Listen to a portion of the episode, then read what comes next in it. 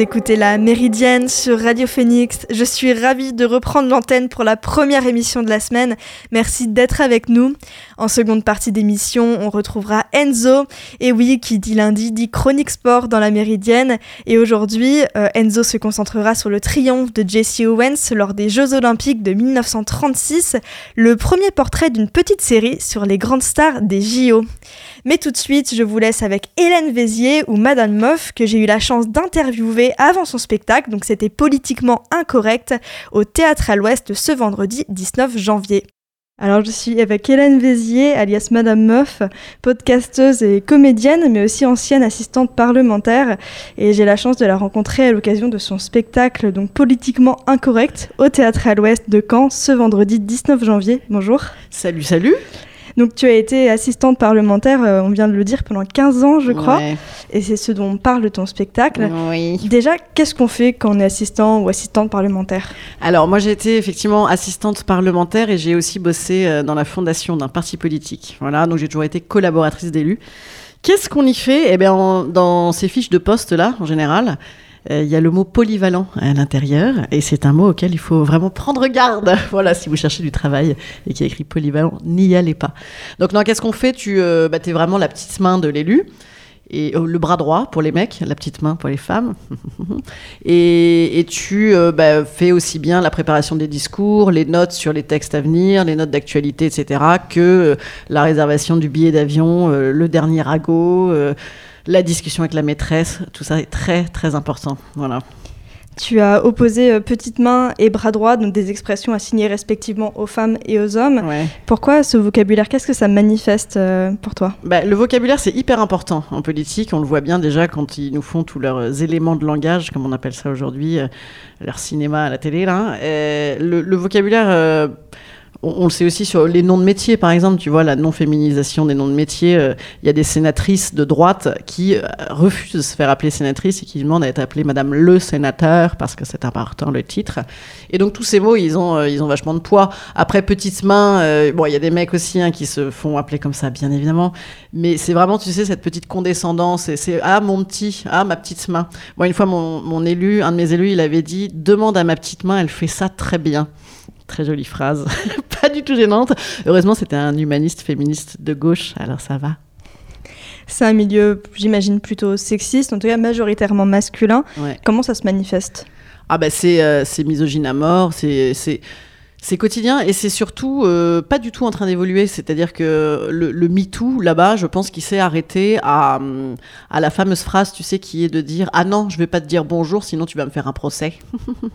Il y, a vraiment cette phrase, je te jure, que tout le monde a entendu.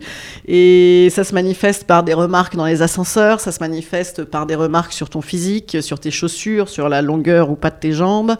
Euh, moi, je me souviens une fois, j'avais organisé un séminaire un peu chiadé quand j'étais euh, dans le think tank euh, du PS. Et donc, c'est moi qui étais à la manœuvre, j'avais fait un truc assez stylé, je parlais anglais et tout, j'étais assez fier de moi. Fin de journée, le résumé, c'était Ah, dis donc, t'as vu le, mec là, le norvégien, il voulait trop te baiser. Oh, t'as trop bien fait de mettre ses chaussures, il, adore, il adore, il a adoré. Voilà, le résumé de ta journée de taf, c'était trop cool, il voulait te baiser, très bon boulot, bravo Hélène. Donc voilà, c'est ce genre de phrase à la con. Euh, parfois même, c'est des phrases, tu sais, de galanterie. Les plus vieux, c'est la petite galanterie qui est juste une petite condescendance. Parce que moi, j'avais euh, à l'époque, euh, j'étais plus jeune et donc j'avais le combo jeune et femme. Alors là, c'est combo de winneuse.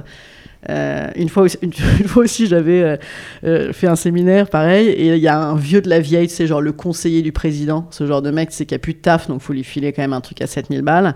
Et il était arrivé en plein milieu du séminaire, il avait salué tous les mecs par une petite poignée de main, il était arrivé à mon niveau, et il avait dit Ah, t'es là, toi? Et il m'avait gratouillé les cheveux, tu sais, façon petit clébard, genre Oh, gouzi gouzi, elle est rigolote voilà, ça se manifeste par ce genre de truc.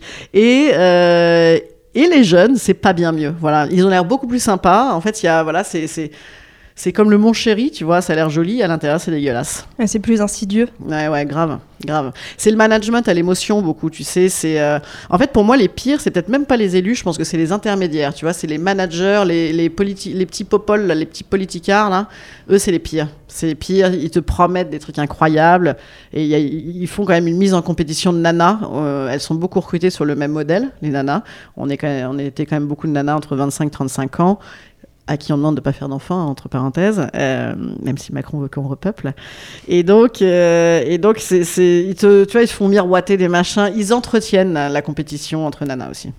Et euh, tu parlais tout à l'heure de MeToo qui était pas là de se faire dans ce milieu. J'imagine que c'est un lieu donc de VSS, donc les violences sexistes et sexuelles euh, assez importantes.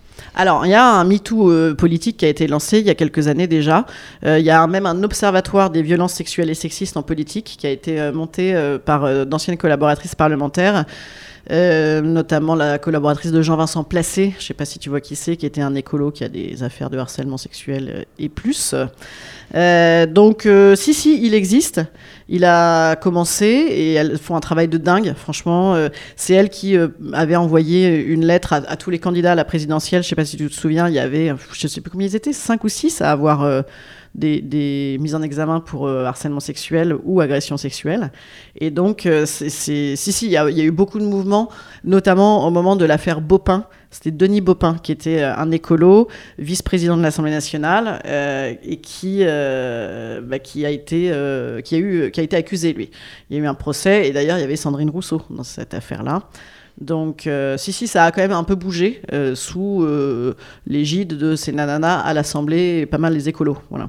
Tu, parles de ces femmes euh, qui se bougent, mais finalement, avec ton spectacle, j'imagine que toi aussi, euh, ça permet de faire bouger un peu les lignes aussi. Ouais, c'est pas la même euh, manière de, faire, évidemment. Moi, j'ai l'impression de faire des, limites plus de politique maintenant, où c'est ma parole libre, que quand je grattais du papier pour les autres, tu vois. Et effectivement, je peux en plus atteindre des gens qui, qui s'en foutent de la politique.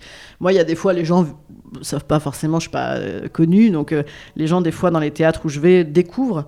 Et, et, parfois c'est pas forcément leur sujet, etc. Sauf que je l'aborde de manière euh, rentre-dedans, ludique, euh, actuelle, et donc ça peut permettre de faire passer aussi une parole à des gens qui, qui votent pas ou qui s'en foutent.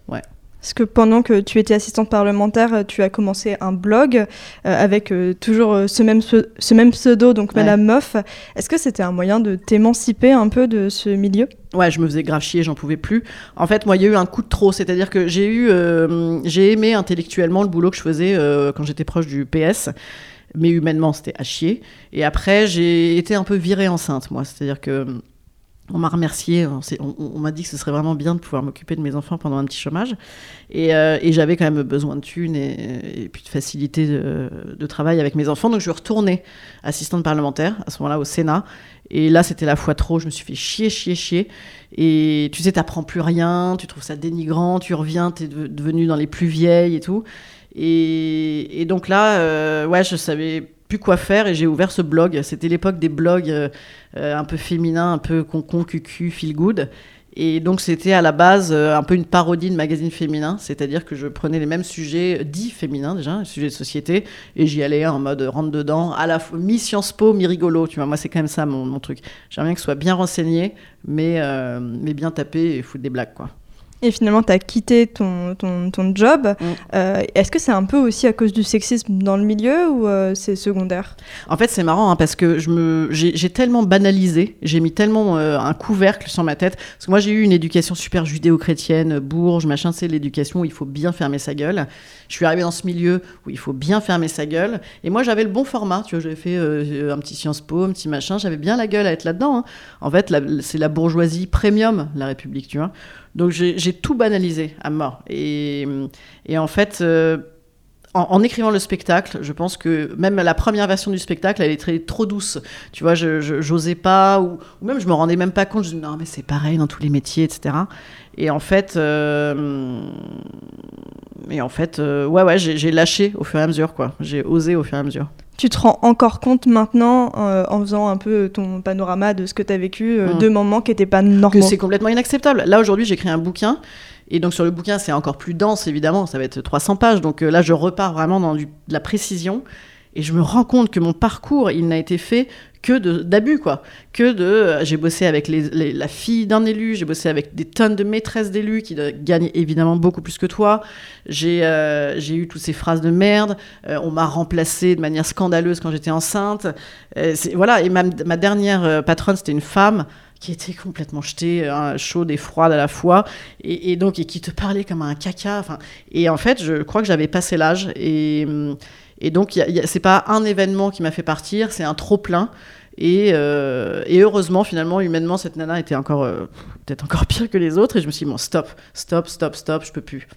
Et finalement, tu te retrouves dans le milieu du stand-up aujourd'hui, mais en fait, il est tout aussi masculin. Euh, est-ce que tu retrouves les mêmes formes de sexisme? Alors, moi, je fais pas, euh, je fais pas nécessairement du stand-up euh, totalement. Je fais plus, c'est plus un seul en scène. C'est-à-dire, il y a plus une histoire, etc. Et donc, je fais peu de plateaux, moi, de stand-up. donc, je j'ai pas, voilà, je suis pas beaucoup dans les caves parisiennes où on passe les uns après les autres en, en cinq minutes. Euh, mais oui, évidemment, je ne suis pas passé à côté du MeToo stand-up qui est en train d'essayer de se faire euh, sous l'action de Florence Mendez. Mais moi, après, c'est plus dans les, les relations, peut-être aux producteurs aussi. Tu vois, il y a un truc qui est très rigolo. L'autre jour, j'ai réalisé, pareil, en cherchant des anecdotes pour mon bouquin, qu'il y a deux phrases que j'ai entendues à la fois en politique et à la fois dans le spectacle. La première phrase, c'était euh, euh, j'étais euh, à La Rochelle, c'était les universités d'été des socialistes et tout, et donc on partait tous en délégation là-bas, on, allait à l'hôtel. Et un matin, il y a mon boss qui me dit bah alors Hélène, t'as pas dormi à l'hôtel, hein? T'as dormi à l'hôtel ou pas? Et tu te sens conne, tu sais, tu rougis, alors, qu'on s'en fout, que t'aies dormi ou pas, c'est pas son problème, mais t'es là, mais non, mais si, mais bien sûr, et tu te justifies comme une conne. Et eh ben j'ai eu la même réflexion d'un producteur cette année à Avignon. T'as pas dormi là Ça peut te foutre? Et deuxième phrase, elle est encore mieux, c'était euh, Mais elle a pas de culotte. C'était, c'était, mais elle a pas de culotte là, hein, la jupe est courte, elle a pas de culotte, lève les bras, lève les bras. Et euh, mon producteur a dit ça cet été à, mon régisseur, il a dit, mais elle a pas de culotte là. Et donc quand il était dans la salle, j'ai fait une petite réflexion en disant, alors je suis, vous pouvez vérifier au premier rang, j'ai bien une culotte, j'ai cherché les shorties hein, à la demande de mon producteur, mais il n'y en avait plus dans les boutiques. Donc voilà, ces petites phrases de merde. Pourquoi on se permet encore aujourd'hui, tu vois, moi j'avais 44 ans, ça va quoi, arrête de me parler comme ça. Heureusement qu'il me l'a pas dit en face. J'étais folle de rage. Folle de rage. Et donc ouais, il y, a quand même, tu vois, les vieilles boîtes de prod, il y a aussi ce truc très institutionnalisé, très pyramidal, la hiérarchie à la con. Et, ça commence à bien faire. Et en fait, moi, c'est pour ça que j'ai euh, plus envie de bosser comme ça non plus. J'ai pas fait tout ça pour me retrouver aussi dans un, milieu avec le papa là qui m'autorise ou pas. Donc maintenant, je préfère bosser en indépendante et reprendre des, métiers, des, tu vois, des nanas qui sont indépendantes aussi, qui ont la foi, qui ont envie. Tu vois, il y a d'autres manières de travailler maintenant aujourd'hui, il faut arrêter quoi. Et tu arrives justement à trouver des endroits un peu plus safe Bah écoute, euh, justement, euh, moi, la relation était négative pour moi et je me suis dit, voilà, je, je peux plus attendre, attendre cette validation permanente. Euh, c'est déjà un métier de validation ce que je fais. Hein. Tu vois, je suis sur scène, il faut que ça rie. Donc c'est déjà ça, c'est déjà, il faut déjà le vivre. Donc si en plus derrière, t'as papa là qui te dit, fous ta culotte, c'est bon quoi. Et donc maintenant, j'y arrive, ouais, j'ai commencé à faire un petit réseau. Tu vois, j'ai joué à la nouvelle scène à Paris, c'est une scène très safe place, hyper féministe, vachement Euh, mon metteur en scène, euh, c'est, euh, il s'appelle Papy, c'est un amour total. Est, d'ailleurs, il bosse beaucoup avec des nanas. Il me dit Putain, moi j'adore bosser avec les nanas, elles sont, elles sont bosseuses, elles sont sérieuses, c'est trop cool. Et donc, ouais, ouais, ouais, je fais mon petit truc, mais ouais, ça va. Je touche du bois. Et euh, dans les seuls en scène, dans les stand-up, il y a un humour qui était souvent oppressif. J'ai l'impression que c'est un peu en train de changer. Et d'ailleurs, j'ai dernièrement euh, interviewé Camille Giry, mmh. euh, en tournée pour son spectacle Moyenne, un spectacle féministe. Et toi, de la même façon, tu assumes le fait que ton spectacle, il est il va avec ce positionnement féministe. Ouais, mais moi c'est même dans le c'est même dans le pitch, j'ai mis un petit avertissement en cas d'allergie aux propos féministes, politiques, euh, cyniques hein, ne venez pas. c'est quoi Viens pas, je m'en fous. Et ouais, ouais, bien sûr. Euh, bah, je pense qu'il y a une il y a une écriture aujourd'hui qui est quand même, euh, enfin ça dépend. Il y a des spectacles qui sont du pur divertissement, mais je pense que ouais, moi dans mon écriture j'ai envie que ça dise quelque chose. Donc ouais, ouais, bien sûr c'est ouvertement féministe et et ça doit te donner envie de prendre le pouvoir. Moi, il y a quand même vraiment un truc aussi, moi ça parle plus largement mon spectacle de, euh, de s'autoriser, de, tu vois, de, s'autoriser à faire ce qu'on aime, ça parle beaucoup de reconversion aussi, euh, et, puis, euh, et puis de dire ta gueule à cette ancienne manière de faire. On a quand même toutes très envie de dire ta gueule à tout ça. quoi. Donc tu arrives à passer de petites mains à quelqu'un qui dit ta gueule. Ouais, grave, grave. Ouais, je finis mon spectacle d'ailleurs avec le bras power, tu sais. Donc, euh, écoute, oui, oui, c'est. Je pense qu'une fois qu'on a goûté quand même un petit peu à, la liberté, on, la défend, quoi. Donc, euh, ouais. Eh bien, je te remercie beaucoup, Hélène Vergès. Vézier, Vézier. Oh Vergès, c'était un, c'était un sénateur qui a eu des procès aussi. la question, c'est est-ce que je vais couper mon bégaiement au montage? Ah non, vas-y, laisse-le. Tout va, voir. On t'autorise. Hélène Vézier, Vézier. C'est un nom normand d'ailleurs. Merci beaucoup Hélène Vézier pour cette interview. Merci à toi. On peut te retrouver donc pour ta tournée politiquement incorrecte, Ouais. mais aussi pour ton podcast, donc Madame Meuf. Ouais, c'est le mardi et le jeudi. Et c'est aussi euh, ton pseudo sur les réseaux sociaux, Absolument. notamment par exemple sur Instagram. Ouais. Donc euh, merci beaucoup et merci aussi euh, au Théâtre à l'Ouest de Caen. Merci à Alexandre de nous avoir mis en contact. Oui, tout à fait. Normalement, je reviens à l'automne d'ailleurs. Voilà, je crois qu'il prépare un joli truc. Et je crois que tu prépares aussi un livre, c'est ce que tu disais Ouais, je prépare un livre qui s'appellera Très très feutré. Ça sort le 15 mai aux éditions du Rocher et donc ce sera une satire euh, sur ce monde politique vu de l'intérieur par une femme et ce sera aussi sur voilà comment ça attaque intimement ce genre de milieu. Bah, merci beaucoup. Merci à toi. Merci encore à Hélène Vézier pour son interview et pour son spectacle auquel j'ai eu la chance d'assister.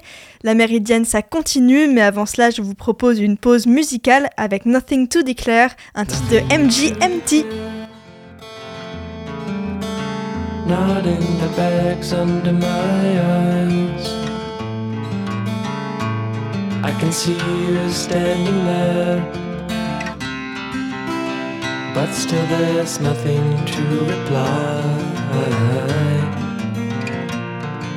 The world's been declared. My Spanish castle in the sky. I can see it floating there. But still, there's nothing to define.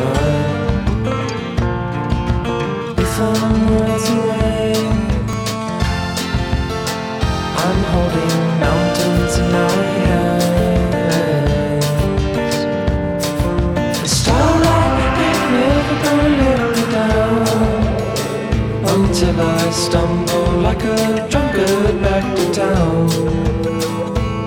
Then I end up where you are, keeping the sanctuary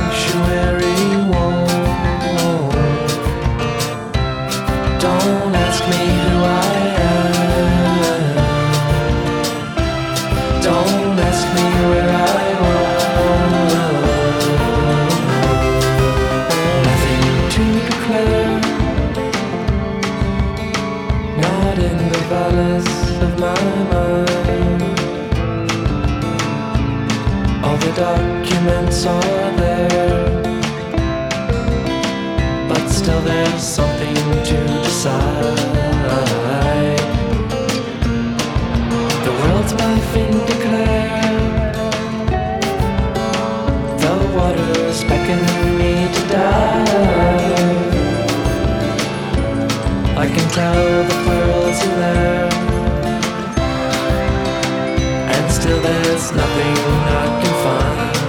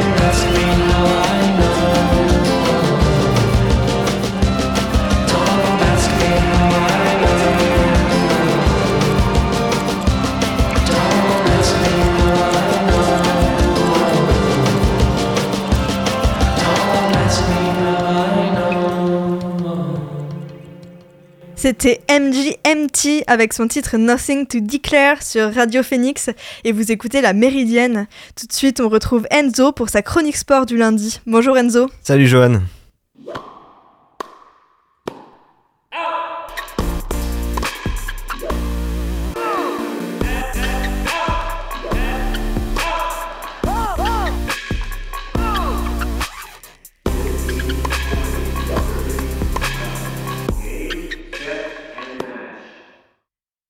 Vous le savez, l'année 2024 sera marquée par les Jeux Olympiques cet été.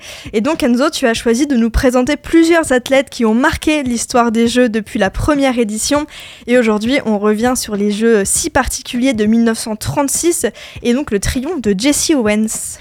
Exactement, Johan, à moins de 200 jours déjà du coup d'envoi des 33e Jeux Olympiques d'été à Paris, je vous propose de revenir sur la vie et la carrière de plusieurs légendes qui ont marqué chacun et chacune à leur manière une ou plusieurs éditions des Jeux Olympiques. Aujourd'hui donc, on remonte le temps et on s'arrête en 1936 avec les Jeux de Berlin, restés célèbres pour le contexte politique dans lequel ils se sont inscrits et marqués par la consécration d'un athlète, l'américain Jesse Owens. Avant ses exploits en Allemagne, Jesse Owens, c'est un enfant de l'Alabama, benjamin d'une fratrie de 11 enfants dans une famille défavorisée, ne pouvant payer des médecins pourtant souhaités face à la santé fragile du jeune Jesse, victime de pneumonie à répétition. Avec une école située à 14 km du domicile familial, la, la scolarisation est compliquée pour la fratrie quand elle n'est pas contrainte d'aller travailler dans les champs pour aider leur père paysan. En 1920, Jesse a 7 ans et la famille décide de partir s'installer dans la ville industrielle de Cleveland, dans l'Ohio, en quête d'une vie meilleure. Scolarisé dans un nouvel établissement, il travaille en parallèle pour ramener de l'argent en tant que livreur dans une épicerie, une occupation qui va lui faire découvrir une passion pour la course à pied et pour le sport en général.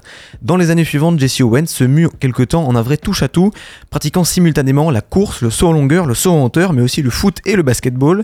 Rapidement, il abandonne ces trois dernières disciplines pour se concentrer sur le sprint et le saut en longueur, où il commence à établir des records au niveau junior.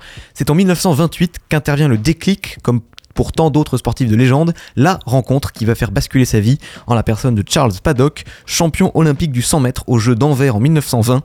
Jesse Owens est enchanté par cette rencontre et se décide pour de bon, il représentera un jour son pays aux Jeux Olympiques. Owens poursuit son parcours en intégrant la East Technical High School de Cleveland, où il confirme son statut de grand espoir du sport américain, en y remportant 75 cours sur les 79 qu'il dispute dans ses trois années dans l'école. Les championnats interscolaires de 1933 ne feront que confirmer l'engouement autour de Jesse Owens, puisqu'il remporte trois titres sur 100 yards, 200 yards et au saut en longueur. Des performances exceptionnelles qui vont aiguiser l'appétit des plus grandes universités du pays, et c'est finalement l'université d'État de l'Ohio et son entraîneur Larry Snyder qui vont accueillir Owens, et les résultats vont vite suivre. En 1935, Owens réalise une prouesse en battant ou en égalant 6 records du monde lors des championnats universitaires, devenant notamment le premier athlète à passer la barre des 8 mètres à la longueur, avec un record du monde qui tiendra jusqu'en 1960. Jesse Owens domine outrageusement l'athlétisme mondial et pourtant les Jeux Olympiques de 1936 ne s'annoncent pas initialement comme la consécration ultime. Berlin accueille donc les Jeux Olympiques en 1936, une édition qui va devenir un exemple, d'instrumentalisation du sport au service de l'idéologie nazie, où l'afro-américain Jesse Owens ne tient pas évidemment une place de choix. 30 janvier 1933, bien loin des pistes d'athlétisme américaines, l'Allemagne voit son président Paul von Hindenburg nommé au poste de chancelier le chef du parti vainqueur des dernières élections législatives, le Parti national socialiste. Débute alors cette infâme entreprise d'annihilation du moindre signe de démocratie. Le désormais Führer se pose en sauveur de l'Allemagne et bien que ne connaissant pas grand-chose au sport, il comprend que les Jeux olympiques de Berlin constituent une formidable opportunité de propagande au service de l'idéal que représente supposément la race aryenne. Des Jeux qui se préparent longtemps avec la menace de boycott, notamment de la délégation américaine, qui participe finalement à l'épreuve, bien que composée de nombreux athlètes afro-américains. Hasard de l'alphabet, les délégations américaines et allemandes défilent finalement côte à côte lors de la cérémonie d'ouverture. Le décor est planté pour que ces jeux soient un triomphe total pour le Reich, mais c'est là qu'intervient la glorieuse incertitude du sport. Jesse Owens, sprinter noir au milieu d'un stade olympique rugissant des saluts nazis, va écrire une des plus belles pages de l'histoire du sport. Premier fait d'armes, le 3 août sur la distance reine du 100 mètres, qu'il remporte en établissant le record olympique, un podium qu'il partagera d'ailleurs avec Ralph Metcalf, un autre sprinter afro-américain. Deux jours plus tard, sur le 200 mètres, le demi-tour de piste, Owens récidive en ne laissant aucune chance à ses adversaires avec un deuxième record olympique à la clé. Le 9 août, il parachève son triomphe en survolant le relais 4 x 100 mètres avec l'équipe américaine, record du monde à la clé et des Italiens repoussés à 1 seconde et 3 dixièmes. Mais parmi ces quatre breloques dorées, la plus belle, histoire réside indubitablement dans celle glanée lors de l'épreuve du saut en longueur, qui va révéler une magnifique aventure humaine dépassant tous les, enjeux politiques et sportifs ici en jeu. La première place du concours du saut en longueur se joue entre deux athlètes que tout oppose, Jesse Owens, donc et Karl Lutzlong, allemand, archétype de l'idéal arien aux impeccables mèches blondes. Le combat va se révéler dantesque entre les deux athlètes, d'abord au coude à coude, sautant tous les deux successivement à 7m74 puis 7m84 Toute l'Allemagne nazie croit tenir sa revanche quand Lutz jaillit en bout de piste pour retomber à 7m87. Aussitôt félicité par Owens, il reste alors deux essais à l'américain pour renverser la vapeur, chose qu'il réussit avec un saut à 7m91. Tout se joue alors au dernier essai où Lutz Long rate sa prise d'appui. Libéré de toute concurrence, Owens réalise un dernier saut légendaire, un record du monde à 8m06. Pourtant, aux antipodes, les deux athlètes, animés par un respect réciproque, resteront amis après les Jeux, une histoire qui donne encore plus de brillance au parcours de Jesse Owens dans ces Jeux Olympiques du Reich, dont il ressort quadruple champion olympique. Une consécration absolue pour Owens, qui l'a fait entrer dans la légende du sport, mais qui ne lui a pas garanti ni une deuxième vie fastueuse, ni la reconnaissance immédiate de l'immense champion qu'il est. Effectivement, pourtant avec 4 titres en une seule et même édition des Jeux, on pourrait penser que de telles performances lui ont octroyé une après-carrière aisée, et ce même avant les années 50 où l'aspect économique était bien moins prépondérant dans le sport. Mais détrompez-vous, Jesse Owens eut même des difficultés pour vivre après ces Jeux de 36, malgré ses efforts pour valoriser et promouvoir son sport aux États-Unis. On l'a même vu participer à des courses d'exhibition aux quatre coins du pays de l'oncle Sam, ou encore d'autres défis en tout genre face à des chevaux, tout cela pour montrer sa vélocité aux yeux du grand public. Une tentative bien dérisoire de pallier aux plus gros problèmes auxquels Jesse Owens a été confronté à son retour aux États-Unis suite à ces jeux exceptionnels.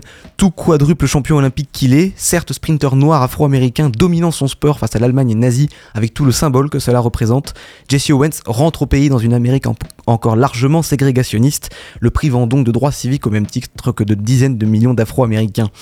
Jesse Owens mourra à 66 ans en 1980 dans un relatif anonymat, mais son nom reste à tout jamais dans l'histoire de l'olympisme pour les valeurs et la symbolique qui lui sont associées. Pour l'anecdote, en 1984, 4 ans après sa mort, lors de la cérémonie des Jeux de Los Angeles, sa petite fille, Gina Hemphill, fut l'avant-dernière porteuse de la flamme olympique, des Jeux qui verront l'explosion d'un autre athlète afro-américain, Carl Lewis, auteur lui aussi du même quadruplé que Jesse Owens en 1936, Lewis qui deviendra avec 9 titres olympiques une des plus grandes légendes de l'athlétisme et de l'olympisme. Merci beaucoup Enzo pour cette chronique et on te retrouve dès la semaine prochaine. La Méridienne c'est terminé pour aujourd'hui. Merci encore à Hélène Vézier et à Alexandre du Théâtre à l'Ouest. Merci à, à Nathan et à Emmanuel à la technique. Et nous, on se revoit demain pour une nouvelle Méridienne. En attendant, vous pouvez retrouver Elvire pour l'actualité culturelle dans La Belle Antenne. Rendez-vous à 18h sur Radio Phoenix.